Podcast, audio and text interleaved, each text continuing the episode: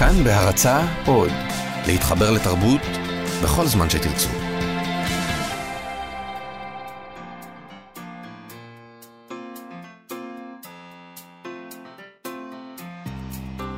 מה שכרוך עם שירי לב-ארי וענת שרון בלייס. צהריים טובים לכם המאזינות והמאזינים, צהריים טובים ענת. צהריים טובים שירי, כאן תרבות, אנחנו בשידור חי ברדיו ובאפליקציית כאן-OD, כל התכנים וכל השידורים וכל התוכניות שלנו שם אושר גדול, וגם בכלל באתר האינטרנט של התאגיד השידור הציבורי. אז אנחנו במה שכרוך מהדורת סוף השבוע, ליטל אמירן איתנו על ההפקה ותמיר צובר על הביצוע הטכני, פתח גדול מלמטה, ספרה של אסתר פלד זכה השבוע בפרס ספיר, לשנת 2017, זו השנה החולפת, ואסתר תהיה איתנו כאן באולפן כדי לשוחח על מקומות פתוחים ומקומות סגורים בחייה של אישה, גיבורת הספר ובחייהן של האנשים כולן. הסופר והמאייר ירמי פינקוס פרסם לאחרונה ספר חדש, רווקים והלמנות בהוצאת כתר, והוא יהיה איתנו כאן באולפן, אורח כבוד לשיחה על המרחק והקרבה בין המילים והקווים המצוירים. וגם יום הולדת 80 למשורר ולדימיר ויסוצקי, יכול היה להיות בן 80, בוא נאמר זאת כך. 25 בינואר הוא יום לידתו, שירים רבים שלא תורגמו לעברית וזכו לביצועים מגוונים, ואחד מהם הוא האלבום שירי ברזל של שמואל זלצר, שגם יהיה איתנו כאן באולפן. נציין יום הולדת לווירג'יניה וולף, גם היא היום, נולדה היום ב-25 בינואר. ב-1882, כן, אנחנו נדבר עליה בהמשך בהקשר של אסתר פלד, אבל עכשיו סוף סוף, בריצה ארוכה מברלין, איתנו באולפן ירמי פינקוס, הסופר והמאייר, שהספר שלך כבר ראה אור לפני כמה חודשים בהוצאת כתר, אבל אתה היית שם ואנחנו כאן, אז חיכינו. וחיכינו, כמו מיכאל. לא, מי לא בא, בסוף הגיע ירמי. איך היה בברלין? איפה היית ומה עשית, כמו ששואל? עכשיו כולם כאן. היי, שלום. הייתי בברלין מעין השתלמות באקדמיה שם לעיצוב כשנה. לימדתי, הסתובבתי, היה יפה. והתגעגעת? לא ממש. השאלה היא תמיד למה. אז השאלה היא מורכבת, התשובה היא מורכבת. כן, טוב. אז אנחנו לא נסתבך עם עוד התבטאויות מהסוג של הימים האחרונים שיש לנו. תגיד שהתגעגעת. מאוד. הספרים הקודמים שלך, כולם ספרים טרגיים קומיים, הקברט ההיסטורי של פרופסור פבריקנט. פבריקנט. והספר בזעיר אנפין, והספר הראשון עסק בתיאטרון האידי ברומניה לפני מלחמת העולם השנייה, והספר השני שלך חזר לשנות ה-80 בישראל אל משפחות זעיר בורגניות שחולמות על חופשה באירופה, ואתה מציג את כולן בהומור, באירוניה, אבל הכל מהול בחמלה. והספר החדש, רווקים ואלמנות, אתה גם חוזר אל הילדות שלך, אל השכנים, יש שם הרבה חדרי מדרגות בספר הזה, בדרך כלל ממוצא אירופאי, וכולם מוצגים עם הפגמים, עם השגיונות, גם לעסקי הנדלן התל אביבים, בסיפור הראשון שתכף נתייחס אליו, מוכרים וקונים. ורציתי להגיד, כולם מוצגים עם הפגמים והשגיונות, אבל מי שקורא בספר הזה מהר מאוד, אם הוא קורא טוב ואמיץ וישר עם עצמו, הוא מוצא גם את עצמו שם. אנחנו גם כאלה, אנחנו לא יוצאות מן הכלל, לא את, לא אני, לא אתה. אתה כותב גם באמת על השכנים בחדר מדרגות, וגם על כל אחד מאיתנו. כן, לחלוטין. אני רק רוצה לציין שאין אדם סטנדרטי. ואם אתה מתחיל מהנקודה הזו, אז אתה יכול להפליג לאנשים מאוד לא סטנדרטיים, שהם באמת יותר מעניינים ויותר מחדדים איזושהי נקודה, איזו תכונת אופי, או איזושהי הסתכלות על העולם. כי אתה בא מעולם האיור, מעולם הקריקטורה, ששם לוקחים איזושהי תכונה אחת, ומבליטים אותה. חייב בעצם להיות מיומן בלמצוא את הקווים הייחודיים, נגיד, לדיוקן של מישהו, או לאישיות של מישהו. לשלוף את זה מתוך... עוטף את זה במילים. אני מאייר, אני בוגר בצלאל, אני עובד כבר 20 שנה כמאייר פוליטי בידיעות אחרונות, זה אומר שלמדתי להסתכל. למדתי להבדיל בין עיקר וטפל, לפחות מבחינה ויזואלית, וזה מאוד מאוד עוזר כשכותבים. אני חושב שכל הכתיבה שלי היא נובעת קודם כל מאיזושהי תשוקה לראות.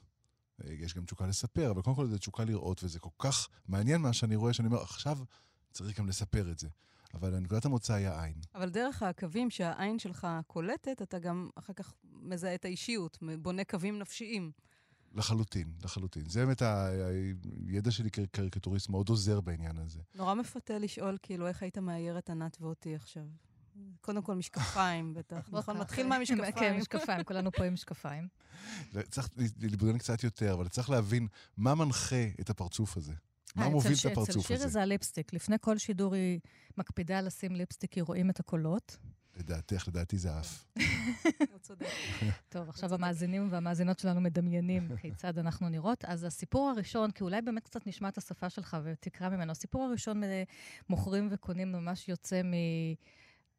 עיר מי עכשיו לוטש בחיניים, אני תכף יוצאת, תכף אני יוצאת, אז הוא ממש יוצא, נראה לי, ממשרדי האוצר, מוכרים וקונים מאחרי הדירות, גרפיקאי צעיר שבא לבית שלו רוצה פחות או יותר לזרוק אותו מן הדירה, כי הוא רוצה למכור אותה, והוא נעזר באיזה שכן קשיש בשם אחנאי. אחנאי, כן. אחנאי, תנורו של אחנאי מהמדרש. אבל זה גם קצת כמו... כן, וגם יחנאי כזה.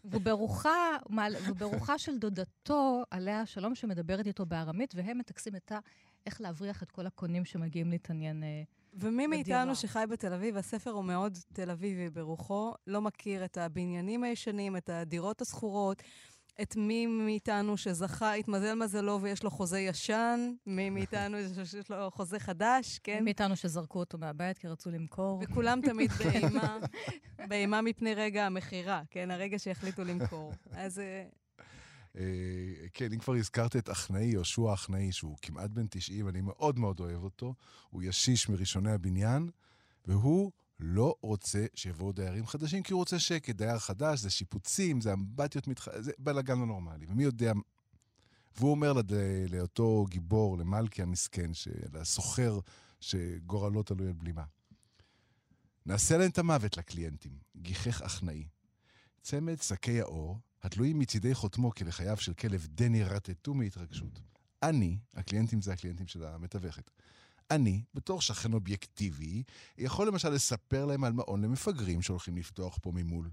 נגיד להם שאירמה אשתי חרשת, ונדליק את הטלוויזיה על הכי חזק. נלך שנינו להלשין בעירייה על העמוד הקורס, ונוציא צו על מבנה מסוכן למגורים. יבוא קונה עם כיפה על הראש? בבקשה! תכף ומיד אני אומר לו שכל יום בפרינציפ אני זורק לחתולים פה בחצר מאיים של חזירים שאני קונה אצל הרוסים בקרמל. ושלא יחשוב לרגע שאוותר על הזכויות שלי בתור אזרח חופשי, נראית אבל הבית שלך בעוד חודשיים. סמרטוט רצפה נעשה ממנו. הוא עוד התחנן שתיקח ממנו את הדירה ב1,600,000. 1,700,000 אני גם קונה, אמר מלכי. מה אתה קופץ, אמר אחנאי. שב בשקט, מבצע אברמסון יוצא לדרך. על 4 הוא יזחל אחרי שאני אגמור איתו. יש לי קשרים. בעירייה? שאל מלכי. בעולם התחתון. חייך בעל בריתו חיוך מחריד ולא יסף.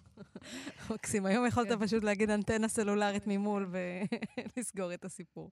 לא חשבתי על זה. למה רווקים ואלמנות? יש פה קובץ של נובלות, 4 נובלות, שקשורות זו לזו בקשרים סמויים, חלק מהקוראים עולים עליהם, חלק זה בדיחה פנימית שלי, אבל הן קשורות אחת לשנייה בכל מיני קשרים, ובכל זאת הן לא רומן אחד. אבל כן מציגות עולם אחד. עכשיו, מה שמשותף למרבית הגיבורים כאן, זה שהם מחוץ למעגל של האהבה או הפריון, או שהם לפני... או מעריריים, כמו אברמסון, נכון? ואשתו אין להם ילדים, אין להם...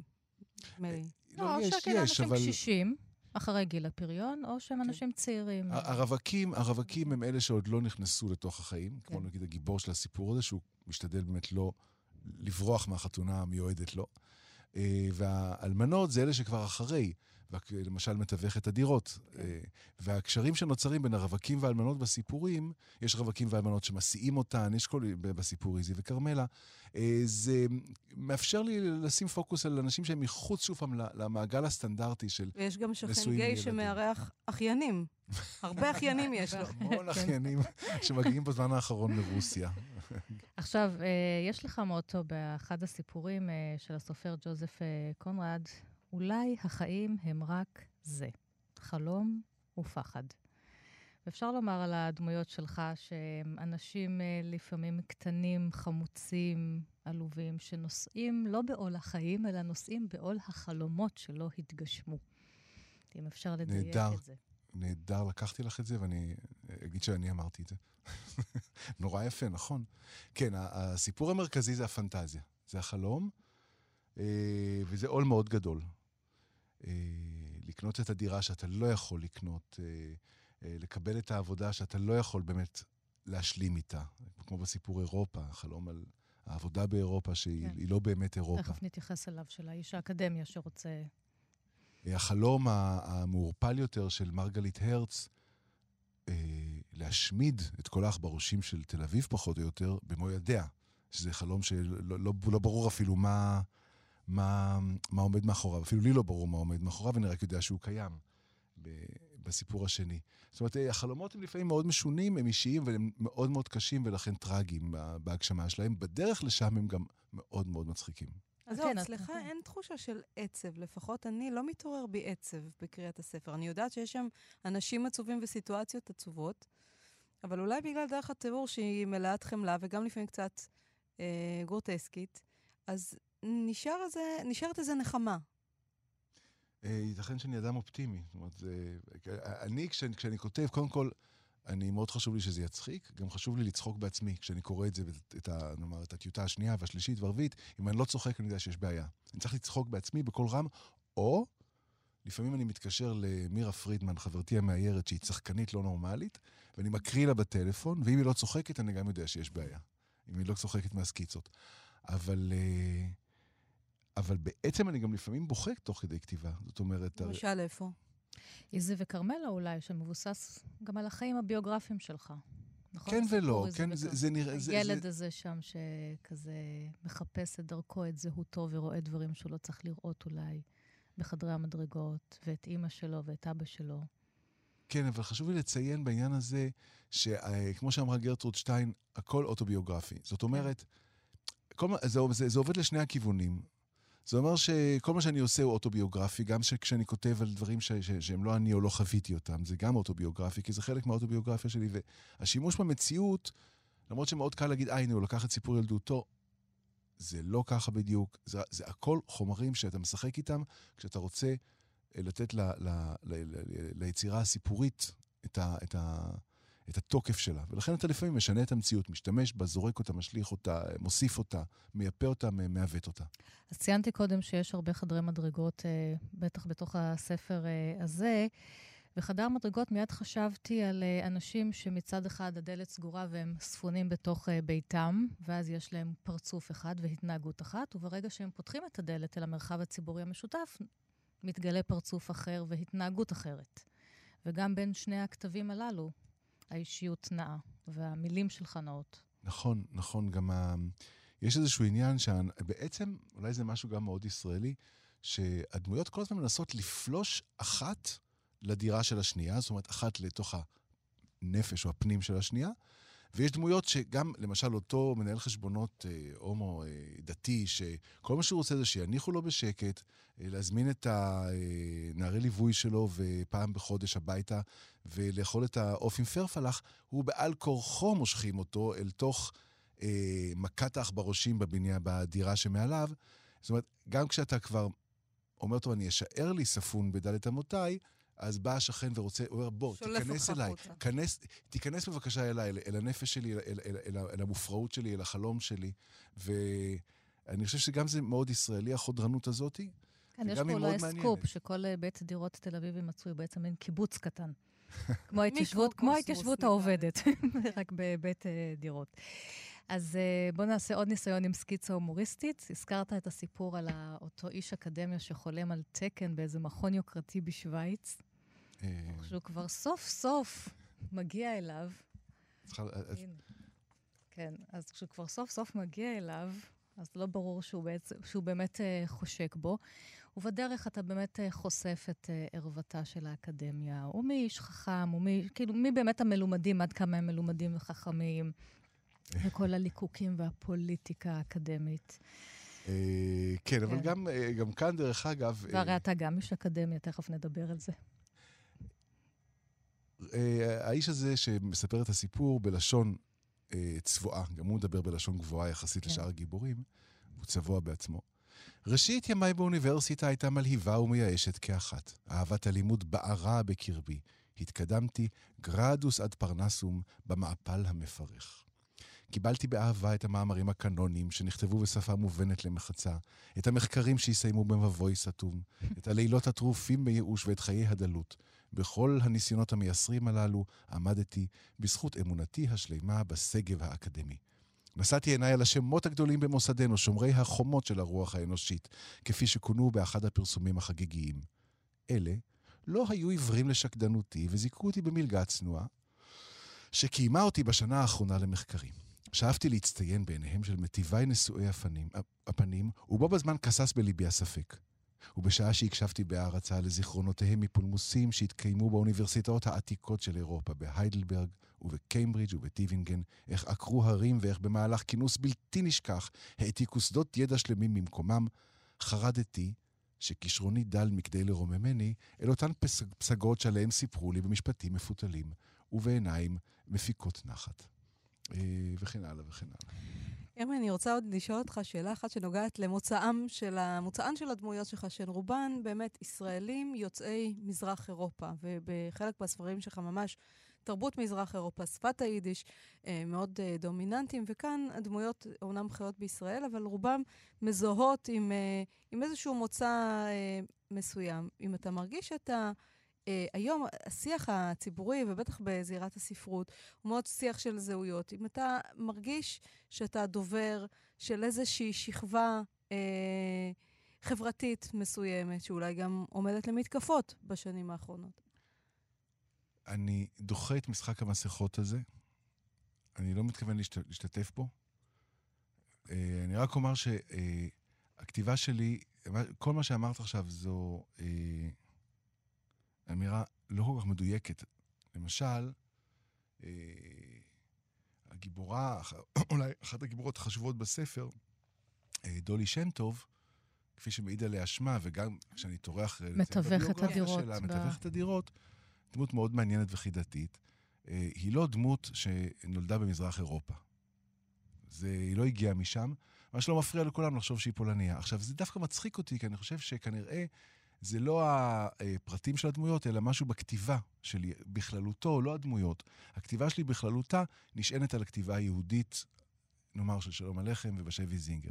לזה אני מוכן להסכים. זאת אומרת, זה מקור השראה בשבילי, חנוך לוין בוודאי. זאת אומרת, אלה מקורות השראה והתייחסות פואטים. לגבי המוצא של הדמויות, זה בכלל מגעיל אותי להתייחס לדברים האלה. לגבי השיח הזה של המזרחי אשכנזי, זה נראה לי משהו כוחני וצבוע שנועד להעביר תקציבים ומלגות ותמיכות וקרנות וכל מיני דברים מצד א' לצד ב' לצד ג' לצד ד', וזה הכל משחק מסכות בעיניי.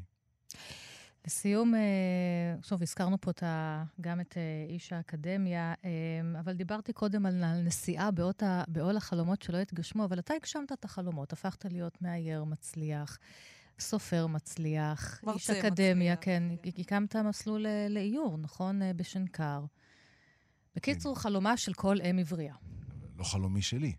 לא חלומי, רצית להיות רופא או עורך דין.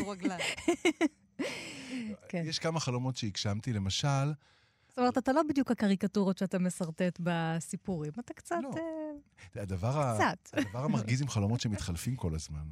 זה היו לי חלומות שהגשמתי, רציתי להתפרנס מלצייר, דבר שנראה לפני 30 שנה בלתי הגיוני, ואני עושה את זה, ורציתי להיות סופר, ואני עושה את זה, ורציתי שתהיה לי משפחה, ויש לי, אם כי הייתי רוצה שתהיה לי משפחה יותר גדולה, וזה חלום שלא הגשמתי, זאת אומרת... אתה יכול לאמץ את שירי ואותי, כבר מיד באות.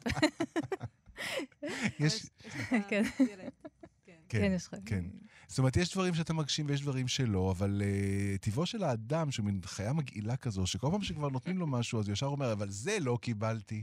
נכון? אז גם אני כל הזמן. זה עוד חסר. עוד. אז... אבל נגיד, מה רצית, על מה חלמת פעם, נגיד, או שתמיד, תמיד החלום שלך לעסוק באיור ובכתיבה, זה תמיד היה, נגיד, מילדות, והנה אתה עושה את זה. לא חלמת על משהו אחר, על מקצוע אחר. לא, זה היה ברור לי בערך מהגיל שהתחלתי לקרוא, שזה גיל 5, שזה גם גיל שהתחלתי לצייר יותר טוב, שזה מה שאני עושה. אני סיפרתי כמה פעמים כבר שהיו לי מחברות מלאות שהייתי כותב, מחברות מעין מצוירות וכתובות. אני חושב שזה היה בהשפעת מרים ילן שטקליס, והיה גם חידונים, אבל בגלל שאף אחד לא קרא אותם חוץ ממני, אני גם הייתי פותר את החידונים והתשבצים שהמצאתי, ושם הייתי ממציא גם בשפות שלא קיימות, הייתי ממציא לי שירים בכל מיני שפות, מצייר אותם, זאת אומרת, הדבר הזה של לחבר ציור ומילה, זה, יש את זה בערך מגיל 5, ואני מניח שזה הסאונד בייט של החיים שלי. טוב, אז עכשיו אנחנו עוברים לפינה האהובה עלינו, פינת החפצים, שכל סופר וסופרת שמגיעים לכאן, מביאים לנו איזשהו חפץ עם סיפור. זה ביד שלי, מונח. אנחנו מצלמים ומעלים לעמוד הפייסבוק. מונח ביד שלי פנקס קטן אדום, אבל לא של המפלגה, כתוב עליו 1940, ואני קיבלתי אותו במתנה מחבר שלי כשגרנו בפריז לפני 8 או 9 שנים, וכתבתי אז את בזעיר אנפין. נסעתי לשם לחצי שנה לכתוב, וזה מאוד הועיל לספר. ויום אחד הוא קנה את זה בשוק פשפשים בכפר בנורמנדי, ונתן לי, זו ידע שאני אוהב להסתובב תמיד עם פנקס קטן ולכתוב לי סקיצות, ובזמן שאני הולך ברחוב, באים לי כל מיני רעיונות שקשורים לסיפור, או שאני מצייר דברים שקשורים לסיפור. ומה שנחמד זה יומן, זה בעצם שימש, אחר כך כשפשפשתי בדבר הזה, זה יומן צרפתי קתולי, אז לכל דף יש את הקדוש שלו, כי כל דף הוא גם יום בשנה, וכשחיפשתי יותר גיליתי, בתוך הפנקס הזה, שעכשיו הוא מלא ברישומים שלי, ובהערות שלי לספר, את הפורטרט הזה, העצוב של איזשהו עיקר עגום מנורמנדי, מ-1940. תמונת פספורט שפשוט הייתה בתוך הפנקס. אבל דמות מלאה עצב, נוגה מאוד. ואת הרישיון הזה מהכפר, מעיריית הכפר שנסרבו, שזה כנראה באזור שם, שיש לו רישיון להקצבה של ברזל, יכול להיות שהוא היה חרש ברזל או נפח, וזה מימי המלחמה, אני חושב שעוד לפני הכיבוש הגרמני, כי זה בצרפתית. וזה השתרבב לתוך הפנקס הזה. זה היה שלו, אני חושב, הפנקס. הוא קנה לי פנקס עתיק, והיו בו אפילו גם קצת שירבותים של האיש הזה. הפנקס רובו היה ריק, ואני מילאתי אותו בציורים שלי ובמחשבות שלי. ובעצם התלבשתי על ההיסטוריה של האיש הזה איכשהו, אולי הוא יופיע באחד הסיפורים שלך. או באחד הסיוטים שלי. ירמי פינקוס, רווקים ואלמנות, ספר חדש בהוצאת כתר. תודה רבה לך, ואנחנו חותמים עם שיר שביקשת לשמוע, של יו לורי, שמי זה? זה שחקן וזמר וקברטיסט, וזה חידוש של איזשהו טנגו מאוד מאוד ידוע, טנגו בלוז, ואני שהרוח שלו קצת מתאימה לספר, רוח אירונית כזו. תודה, ירמי פינקוס. תודה.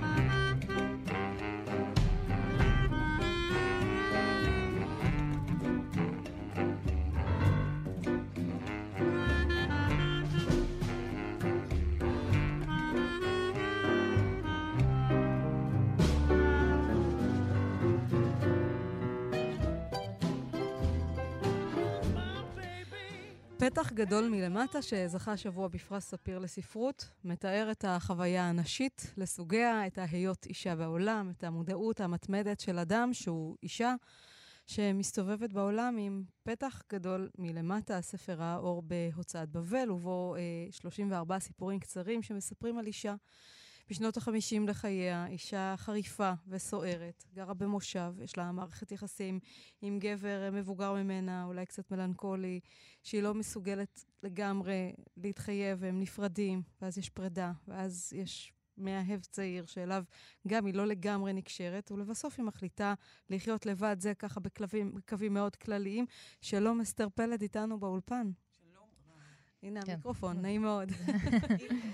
אז אנחנו שמחות לארח אותך כאן, את גם פסיכולוגית קלינית, אז ככה בין פגישה לפגישה, ואנחנו אולי נדבר קצת על המטען שלך בתחום הפסיכואנליזה ובתחום הבודהיזם, אבל אולי לפני הכל כדאי לומר שהכוח של הסיפורים, של הספר בכללותו, הוא באמת בניתוחים ובדיאלוגים הפנימיים הכנים והישירים של האישה עם עצמה. התשוקה הגופנית שהיא לפעמים מביאה אסונות רגשיים, אז הפער הזה, כן, בין התשוקה, בין הגוף שאומר את דברו, לבין אחר כך שאר הרגשות שבאים בעקבותיו. במילים אחרות, אפשר לעלות טיפה מהרובד של אישה, אישה, אישה, שזה הרובד שמעסיק את מרביתנו, וסביב הספר הזה נהיה רע של נשים.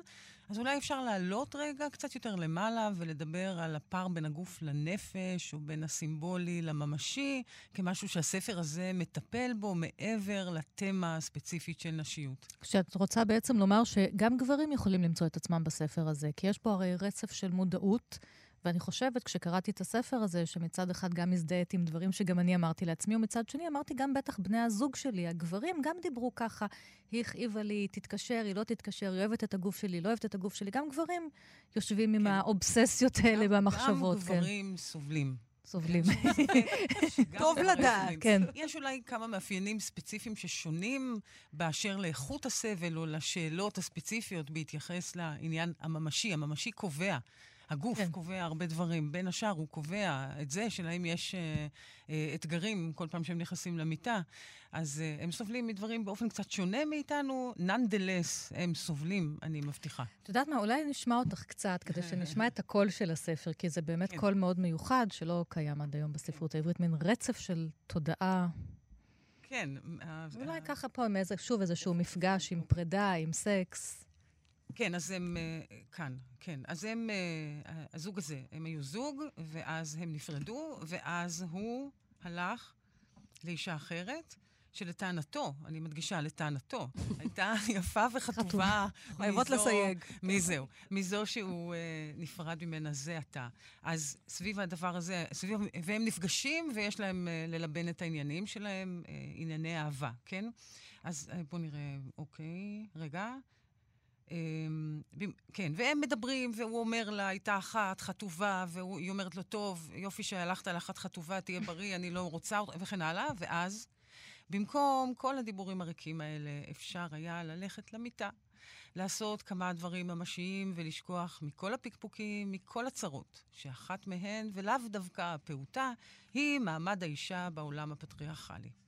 אלא שזוהי גישה אבילית, גישה א', אני נוטה לגישה ב', לפיה מעמד האישה בעולם הפטריארכלי, נכנס איתי למיטה דרך קבע, ויוצא איתי מהמיטה לעולם הפטריארכלי, שבו עליי לקסח את הדשא, להרוויח את הכסף, ולריב עם מוסכניקים וסוכני ביטוח. ומילים, כפי שכבר הבנו, על אף ריקנותן התורדת ואף המייגעת, יש להן מקום של ממש בעולם. אז יש פה פמיניזם פלוס, הייתי אומרת. כן. עדיין, זה פמיניזם לא מוטל בספק, והגיבורה שלך היא אישה עצמאית, שבאמת יודעת להתווכח עם סוכני ביטוח ולגזום את הדשא. אני שמחה שאת חושבת ככה. נראית ככה, אבל החוויה הפנימית שלה שעדיין, כמו שאת כותבת נורא יפה בהתחלה. שירי, את הדשא קוצרים, את הגדר החיה גוזמים. יש פה מישהי מהעמק, אז יודעת את הגוזרות. גוזמות. אני מתל אביב, אז גוזמות ובולי העץ להסקה. עם מספרה, עם גוזמות. ובכל זאת, היא אומרת, אני שרה, מדברת את שפת הציפורים הזאת, את שפת האהבה הזאת, כי כן חסרה קרבה של גבר, וכן חסרה אהבה, ואני ישר חושבת על הפתח הזה שתמיד צריך להתמלא. ביולוגית. לא יכול. ולא יכול להתמלא. יכול להתמלא עם עיבור, דרך עיבור. עוד כמה פעמים את יכולה להתעבר. ואז גם שם זה מתרוקן בסופו של דבר. וגם אז מתרוקן, ויש דיכאון של אחרי לידה וכו'. אז מה, אז נגזר עלינו להיות תמיד עם הפתח הזה מלמטה שלא מתמלא לעולם? בוודאי. נגזר עלינו, אבל תכף אני אמתיק את רוע הגזרה. נגזר עלינו להיות עם פתח גדול מלמטה שלא מתמלא לעולם, ועם פתח גדול מלמעלה. שלא מתמלא לעולם, ואנחנו מין צינורות שכאלה שמתמלאים ומתרוקנים כל הזמן, and it's fine. אז זה הבודהיזם, זה רציתי לשאול אותך מה בודהיסטי בספר. כן, אז דווקא שירת הציפורים, שאת עשית איזה ייחוס משלך לסיפור הזה של שירת הציפורים. שירת הציפורים זה התכתבות ישירה עם זן בודהיזם, עם סיפור זן בודהיסטי, שבו חכם זן אחד שומע צפצוף של ציפור, ג'ושו. והוא אומר, היא אומרת את זה בדיוק כמו שזה. ואז נחפז לו חכם אחר ואומר לו, כן, אבל אל תגיד את זה לאף אחד. זה הסיפור, בסדר? אז כל ההתכתבות עם שירת הציפורים היא התכתבות עם העולם הסימבולי, עם זה שאנחנו יצורים סימבוליים, או במילים אחרות יצורים מדברים, ובהיותנו כאלה אנחנו מועדים לסבל בהכרח. כמו אותו סבל שבגללו אדם כותב עוד ספר ועוד ספר ועוד ספר, כי תמיד יש עוד משהו שלא נאמר, כי הפתח אינו מתמלא לעולם. אז זה נכון שאנחנו כבני אדם באופן בסיסי נידונו לדוקה, זה לאי נוחות המתמדת, וככה זה, אבל הגיבורה שלך היא גיבורה מסוימת, עם סיטואציה מסוימת, כן, והיא קוראת כן. לעצמה לב אבטיח, מה יש לי? אומרת, מה יש לי? מה לא בסדר אצלי עם הלב אבטיח הזה, כן. הנוקשה הזה שלא מתמסר. כן, כן, אבל זה נורא, אני אגיד לך עם כאילו, יש לנו ויכוח בעניין הזה, כי אני צריכה טיפה הומור ביחס שלי ללב, לתרדה הנוראה שלה, של לב אבטיח שלא מתמסר לעולם, כי מצד אחד זאת, זה מאוד מטריד שאת לא מתמסרת לעולם, מצד שני גם לא מוכרחים להתמסר. כאילו, למה מוכרחים כל הזמן להתמסר? יש איזה מסר תרבותי. עכשיו אני לא פמיניסטית בכך, אני רוצה להיות רדיקלית יותר, או רדיקלית אחר. בסדר? יש איזה מסר, ואני חושבת שלהרבה צורות של פסיכולוגיה ופסיכואנליזה, יש חלק במסר התרבותי הזה, שהתמסרות זה אין, ואי התמסרות זה אאוט. ונראה לי, מה הנקודה? למה חייבים להתמסר? אפשר לא להתמסר, או אפשר להתמסר למשהו אחר, או להתמסר לעצמך, כמו שאת בוחרת בסוף. לא, זה ביטוי שאני לא יכולה להסכים איתו. אני לא מסתכלת על זה על משהו אגואיסטי. נרקסיסטי, לא. גם לא נרקסיסטי, את קוראת לזה משהו שהוא ההפך מלהיות נרצה. נרצה נון ריש צדיק עין, מלהיות נרצה למישהו אחר, נרצאות. שאת צריכה כל הזמן לספק מישהו אחר, להיות יפה בעיני מישהו אחר, להיות חטובה. נרצאות זה גם לספק נורמה תרבותית. נכון, או נורמה תרבותית, כן, חברתית. נרצאות זה גם להגיד, אישה באמת, אישה שהיא לבד, זה אוי אוי אוי. אוי אוי, נכון. נרצאות זה, אתה חייב להתמסר. זאת אומרת, כל אמירה שיש לה היבט של קונבנציה או משהו כזה, היא גם משהו שאתה יכול לסרב להתמסר לו. וכשאת אומרת לי להתמסר לעצמך, אין כזה דבר עצמי, זה לא מדבר אליי, את מבינה? זה לא איזה משהו שאפשר להתמסר אליו. אפשר לחיות לבד, זה לא להתמסר לעצמך, אפשר לחיות לבד ולהתמסר, למשל, ליצירה. או דווקא לאהבה רומנטית. יש איזה מין דבר, כאילו בתרבות שלנו, אני חושבת על הספר הזה של מיטשל, האם אהבה יכולה להתמיד? היה כזה ספר, שזה ספר של זרם שהוא היום מרכזי בפסיכואנליזה, אינטרסבג'קטיב, האסכולה האינטרסבג'קטיבית, כאילו אהבה צריכה להתמיד. נורא קשה שהאהבה תתמיד, אהבה רומנטית. זה לא דבר פשוט בכלל. כן, זה גם לא משהו מצב סטטי. לא בטוח שחייבים להיות מקצועיים בעניין הזה. אפשר להיות מקצועי בדברים אחרים. את מציינת בספר שלך את וירג'יניה וולף, וזה נפלא שאת מציינת אותה, כי היום בדיוק יש לה יום הולדת. לא ידעתי וזה נהדר. כן, אז הנה הגעת אלינו בדיוק ביום הולדתה של וירג'יניה וולף, 25 בינואר, אחת הסופרות המשפיעות בכלל על ספרות, ועל כותבים ועל כותבות בפרט, את מכותבת שווירג'יניה ישבה בשמלה ארוכה ובכובע קש, היא סבלה מדיכאון, אבל היא כתבה ספרים שחלקם גם פרנסו אותה ואת בעלה, ועד אז הרוב המכריע של הנשים היו גודשות את שערן במכבנות, ככה כספות שיער כאלה, מבצבצות את חזן שיציץ מצויץ מתוך מלמלה ממלמלת, קח אותי, ויוצאות אל העיר לחפש חתן. לדעתי זה אחד הקטעים הכי יפים מבחינת שפה בספר. זה דבר מצוין. אבל אחר כך יש לך פרק שאת אומרת, אני מוותרת על השמלות, ומוותרת, ככה בחלק אולי שלישי, אפשר להגיד, של הספר, שאת כותבת, לחשוב מה את לובשת כדי, לחשוב מה את לובשת, בעיקר מה את לא, להביט במראייך בעיניים של גבר, יותר או פחות מפותח, כן, אוקיי, יותר גבר, כן, יותר או פחות מפותח. לחוש לחוט באזור המפסעה, להתרגש, הדברים מדברים, האומנם בעד עצמם, לא פחות מזה, נגד עצמם, לא מעט נגד, רק סוג של הסתייגות, ואת מתארת איך את בעצם, הגיבורה שלך, לוקחת איזה אולי פסק זמן, אולי באמת צעד אחד אחורה, מהחיפוש, איך שאת שמה את זה בתחילת הספר כבר על השולחן, אפרופו בודהיזם, הכאב והעונג, הכאב והעונג, הרצוב השוב הזה בין שני הכתבים, ופה היא לוקחת צעד אחד אחורה, ואומרת, אוקיי, אני יוצאת מהמעגל הזה של כאב ועונג. עכשיו, כן, צריך להגיד ככה, אי אפשר, נכון, פה יש השפעה בודהיסטית בולטת, בכלל אני חושבת שבמידה רבה הספר לא היה יכול להגיד את מה שהוא אומר, בלי איזושהי פרספקטיבה בודהיסטית. נדמה לי שהיא מוטבעת בתוכו, במרומז, לעתים יותר. נדמה לי שזה הבודהיזם מוזכר באופן ישיר פעם אחת בספר, באחד הסיפורים הראשונים. אבל כן, הבודהיזם מדבר על סוג מסוים של ויתור, ויתור מרצון, באמת על המרדף האינסופי אחרי כאב ועונג. כשצריך להגיד שאי אפשר לא להיות בתוך המקום הזה של כאב ועונג. זה בלתי אפשרי, בגלל שאנחנו יצורים עם פתחים גדולים וקטנים, מלמטה, מלמעלה, יש לנו מלא פתחים, והפתחים גוזרים עלינו להרגיש ולחוש, כן? אז אי אפשר. אבל יש איזה עמדה שאדם יכול לאמץ לעצמו, שבה הוא לא אפרופו, מתמסר כל הזמן לטלטלות האינסופיות שהרגשות מייצרים. אלא יש לו איזה משהו אחר שהוא יותר, אני יודעת, זה כבר נשמע פה כמו תעמולה, אבל איזה משהו אחר שהוא מעבר לזה, והוא יכול להתבונן בזה. אני מקווה בסלחנות ובהומור, אני מקווה שעל אף ההיבט הביקורתי שנוכח בספר, אפשר לראות גם את הסליחה וההומור. לא, זה ברור, ויש עוד שני דברים שנוכחים. אחד, ציטטות ממישל וולבק, שפותחות כל שער בספר, הסופר הצרפתי הפרובוקטיבי. אלוף הבדידות. אלוף הבדידות, וחשבתי גם על שיח אהבה, סופר צרפתי אחר, אולן בארט, שיש לו ספר, שיח אהבה, ספר מרתק, שכולו מלא ציטטות של פילוסופים וסופרים, שבודקים את השפה הזאת של האהבה, של הכאב והעונג והגעגוע. כן. ואת בעצם באה מן השפה, את גם פסיכואנליטית. כן, כן. אני לא פסיכואנליטית. כן, בודהיסטית, מן השפה שהולכת אל השתיקה, מן המקום הזה שמתבונן בעבר כטיפול ומבקש להישאר בהווה, אם זה הבודהיזם. נכון. אם להיכנס לרגע אחד לקליניקה, לרגע אחד. כן, נכון? שירי תשכבי בבקשה.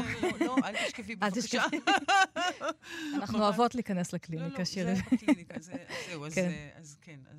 אז אם להיכנס לרגע אחד לקליניקה, הקליניקה היא משהו שמלמד אותך, כמה דברים אפשר להגיד את זה, כי גם זה, אני יודעת שזה ניכר בכתיבה שלי, וזה בסדר גמור שזה ניכר בכתיבה שלי, כי זה לימד אותי הרבה, הרבה, הרבה.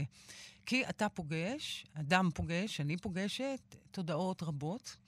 בוא נגיד שבמצב יחסי של כנות, במצב יחסי של פתיחות, כן? שזה דבר לא טריוויאלי בכלל. זאת אומרת, אני מכירה את העולם מהמקום שבו אנשים, את אמרת לה, תשכבי על הספה, מהמקום שבו אנשים משחררים. כן, כבר אין ברירה, אתה מרים ידיים, אומר הכל. בדיוק, כזה. מודה, מודה. מודה, ומשתוקק, ואחר כך גם מבין כל מיני דברים. אז כן, אז יש לי איזה סוג של, אם אני אעשה רדוקציה של סטטיסטיקה של הנפש, נגיד את זה ככה, וזה מאפשר לי באמת, זה מכריח אותי לאותה עמדה כמו הבודהיזם, לעמדה שהיא עמדה של התבוננות נטולת פניות, שאני משתדלת לממש אותה, וגם מכריח אותי לראות ממה עשויים הכאב והעונג, ולמה אנשים משתוקקים, ואיך הם מסתבכים עם התשוקות שלהם, דיברנו קודם על נסיעה בעול החלומות שלא התגשמו, עם ירמי פינקוס, אז זה גם מחזיר אותנו פה. ואיך את יוצרת חלומות אחרים, אם החלומות מסוימים לא מתגשמים, אז זאת היצירה לחלומות אחרים. אבל אני רוצה לשאול בכל זאת, אולי לצאת מפה עם איזושהי תחושה קצת אופטימית, כי סידרתי אופטימיות חלומות. על ההיתכנות, בשביל מה צריכה אופטימיות? מה חסר לך? זה רק אופציה, את אומרת. אופטימיות זה לא... לא, לא. אפשרות. השאלה ממה היא עשויה, תראי, בואי, אני רוצה להוציא אותך עם קצת אופטימיות. על ההיתכנות של האהבה, זהו, על ההיתכנות של החיפוש ושל המימוש. שירי, אני אוהבת אותך, שירי. אני אוהבת אותך. לא, זה לא יעזור לך. זה לא יעזור לך. זה בדיוק עניין, רגע, חכו. זה לא יעזור לך וזה סוג של, כן, תשמעו. זה דבר נורא מוזר, אהבה. זה דבר כמעט בלתי אפשרי, אהבה. או אם אני אהיה נועזת, בלי, תכף תראי איך אני מחזירה אותך לא לאופטימיות, אבל שמחה. בסדר? זה לא כמעט בלתי אפשרי, זה דבר בלתי אפשרי, אהבה.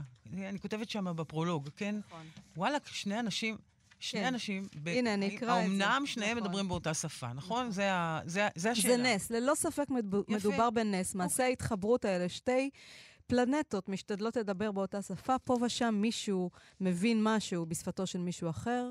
זה הסיפור, בסדר? אוקיי. ועם זאת, ומה הוא אומר, מה היא אומרת שמה בהמשך? אני נסמכת על שירת הציפורים כדי להבטיח, כדי לאשר. זה כדאי, כל העניין הזה, על הגיחוך שבו ועל היופי. אז זהו, אז זה ככה. זה מגוחך, זה בלתי אפשרי, וזה נס, וזה מתקיים. את רואה שזה מתקיים, בוודאי שזה מתקיים, בסדר? על אף או בגלל הפרדוקס שכרוך בדבר הזה, אז לדעתי לא חיסרתי אופטימיות, את לא צריכה אופטימיות, יש ודאות. הדבר הבלתי אפשרי הזה הוא חי וקיים, זהו. אסתר פלד, פתח גדול מלמטה, הספר זוכה פרס ספיר לשנת 2017 בהוצאת בבל, תודה רבה לך. תודה, גם לכן. ואנחנו שומעות שיר שבחרת? לא, זה שיר ששמתי דווקא על איזו אישה שאומרת לנשום, של גרביץ', כן, זה להקה כזאת רוקיסטית פרובוקטיבית. שיר על נשימות. טוב, תודה. תודה, אסתר לי.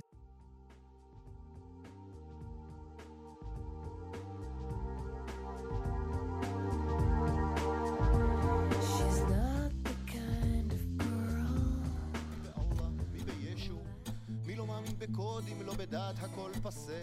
הדת הכי טובה אמנם נמצאת אצל ההודים, שכשמתים לא באמת מתים, למעשה הנשמה רוצה אל על להתגלגל מצד לצד, אבל אם חייתה כמו חזיר אז תישאר חזיר לעד. שיסתכלו כולם עקום, שיסתכלו נו מילא, קבל על עצמך בכיף כל סוג של תוכחה, ואם ראית מות אויב עוד בחיים האלה, אז בבאים עיני הנץ יהיו מנת יומך תחיה לך וסבבה.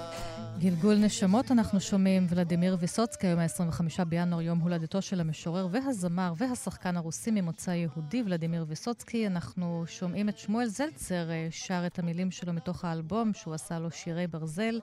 ויסוצקי נולד ב-1938, בדיוק לפני 80 שנה, ונפטר ב-1980, והוא נודע כיוצר אנטי-ממסדי, וכמו אחרים בילה גם בכלא הסובייטי, ושיריו נאסרו לפרסום. שירים שמבקרים את החיים תחת השלטון הסובייטי, שהגיעו בסופו של דבר מפה לאוזן ונתנו לו תהילה, גם דרך הופעות קטנות בבתי קפה וקלטות אסורות, כל האומנות המחתרתית שהתקיימה בברית המועצות מתחת לפני השטח. שלום שמואל זלצר. שלום, תוראים טובים. אז לתקן אותך רק משהו קטן, לעולם לא ישב בכלא ויסוצקי, כי הוא היה גדול מדי, אי אפשר היה להושיב אותו בכלא. כי יש לו איזשהו שיר על כלא משהו שהוא כתב? המון. אז הוא כתב על חברים שלו. שירי עבריינים, שירי כלא, המון שירים ככה מהצד הלא נכון של החוק, אבל הוא היה פופולרי עד כדי כך שאי אפשר היה להוציא אותו בעצם, לא נתנו לו להופיע, זה כן, הוא היה ברשימות השחורות הרבה, אבל לא ישב. איך הגעת אתה לויסוצקי?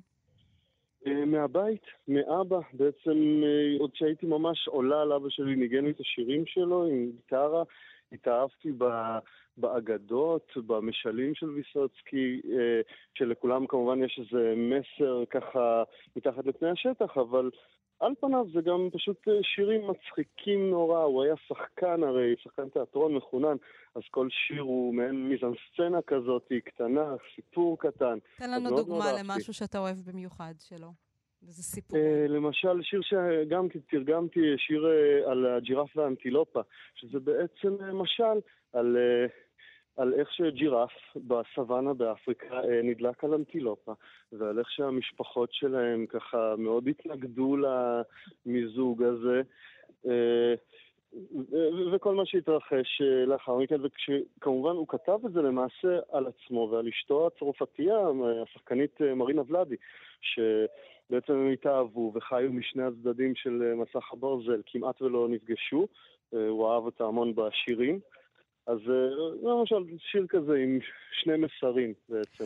מעבר לשירי האהבה, זה בעיקר שירים חברתיים מאוד מאוד בועתיים, וחלקם קודרים. אתה קורא את השירים, אפשר גם למצוא את הבנגם שלך באתר, ברשת האינטרנט. אני קוראת אותם, זה לא בהכרח רוסיה של אז, זה גם יכול להיות ישראל של היום. בטח בימים האחרונים, מה מותר, מה אסור... מה השלטון מרשה ומה הוא לא מרשה. אני ממש שמתי דגש כשאני תרגמתי, דווקא על הדברים שמחברים לארץ, דברים שקשורים ליחסים בינו לבינה, ליחסים בינו לבין החוק,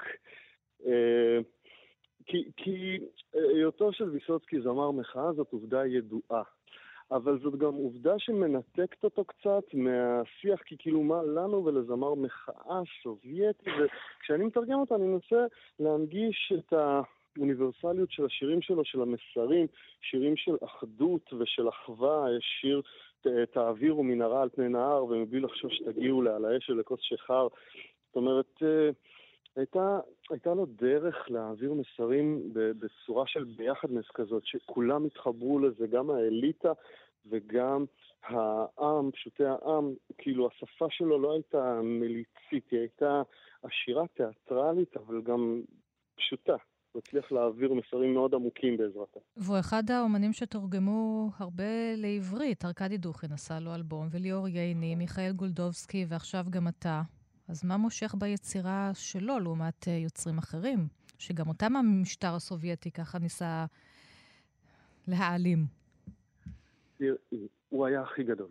באמת שהיו הרבה זמרים בז'אנר הזה של הברדים, הסינגר סונגרייטרים הרוסים, אבל מבחינתי הוא עומד באותה שורה עם ז'אק ברל, בוב דילן ולאונרד כהן. הוא היה הכי גדול, הכי מפורסם, הכי אהוב מכל החבורה הזאת, ולכן בעצם המורשת שלו ממשיכה צורה כל כך חזקה הלאה, והגיעה בעצם עם ההורים שלנו שהעלו אותנו בתור ילדים קטנים, אבל העריצו אותו בהמונים. אי אפשר להשוות את הפופולריות שלו עם אף אחד מהסוג הזה של האומנים. עד כמה המוצא היהודי שלו נוכח בשירים שלו? לא ממש נוכח. יש לו כמה שירים על יהודים, שירים סטיריים כאלה, על כמה נוח היה לי אם הייתי אנטישמי, דברים כאלה. הוא לא מבליט את זה מן הסתם. אתה לא יכול להיות, אף אומן סובייטי או רוסי היום לא ממש מבליט את היהדות שלו, אתה לא יכול לזכות ליותר מדי פופולריות. לא, אבל זה מעניין שהוא זכה להרבה פופולריות למרות היותו יהודי, זאת אומרת, זה לא מובן מאליו. כן. נכון, אבל הוא לא הבליט את זה, והוא, התמטיקה שלו בעיקר התרחקה מזה, וכשהוא דיבר על יהודים הוא דיבר עליהם בעיקר בגוף שלישי ולא בגוף ראשון. זאת אומרת, זה לא הובלט. טוב, אנחנו נסיים את השיחה הזאת עם עוד שיר שתרגמת, ואתה באמת לוקח את זה לתוך הישראליות, זה לא תרגום של אחד לאחד. למשל, הנה בשיר ששמענו קודם, גלגול נשמות, אתה כותב כי היום אתה עובד קבלן, בגלגול הבא אב בית, ואז קבלן ותתגלגל מתי שהוא להיות שר, אבל אם אתה סתום כמו פקק, אז תיוולד עץ זית, ותהיה עץ זית 1,500 שנה.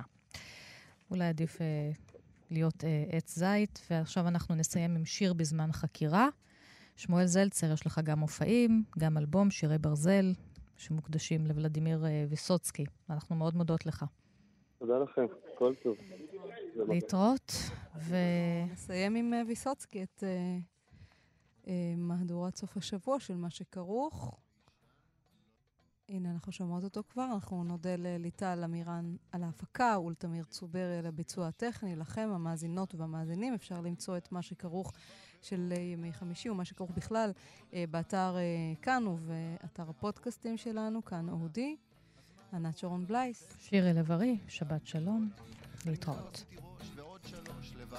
בקנטה, ככה המתנתי, וואלה הייתי בקנטים, ואז הוא התקשר, אמר תבוא לצומת של הבנקים, ומשם יש לי בלקאוט, הוא אמר תביא קטנה, אני פרגנתי.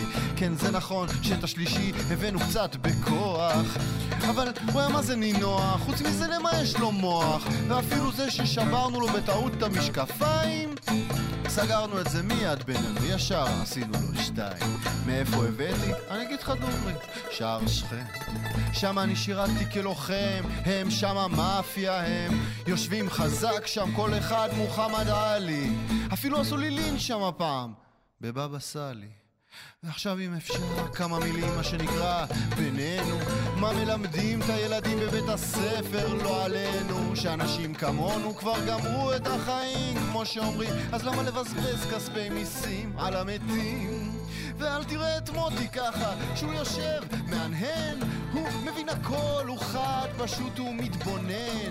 הוא גם יגיד לך בבוקר כשהוא יתפכח, שצריך לתת לבן אדם לבד להתפתח. אל תעצור אדון שוטר, הילדים בוכים בבית, אני לפחות מקטמון, הוא יש לו עד בית זית. תעשה ובכלל, בקווי לילה אין איפה לשבת, מונית יקר לי ואין רכבת, תכלס נחמד שככה פה נותנים כבוד.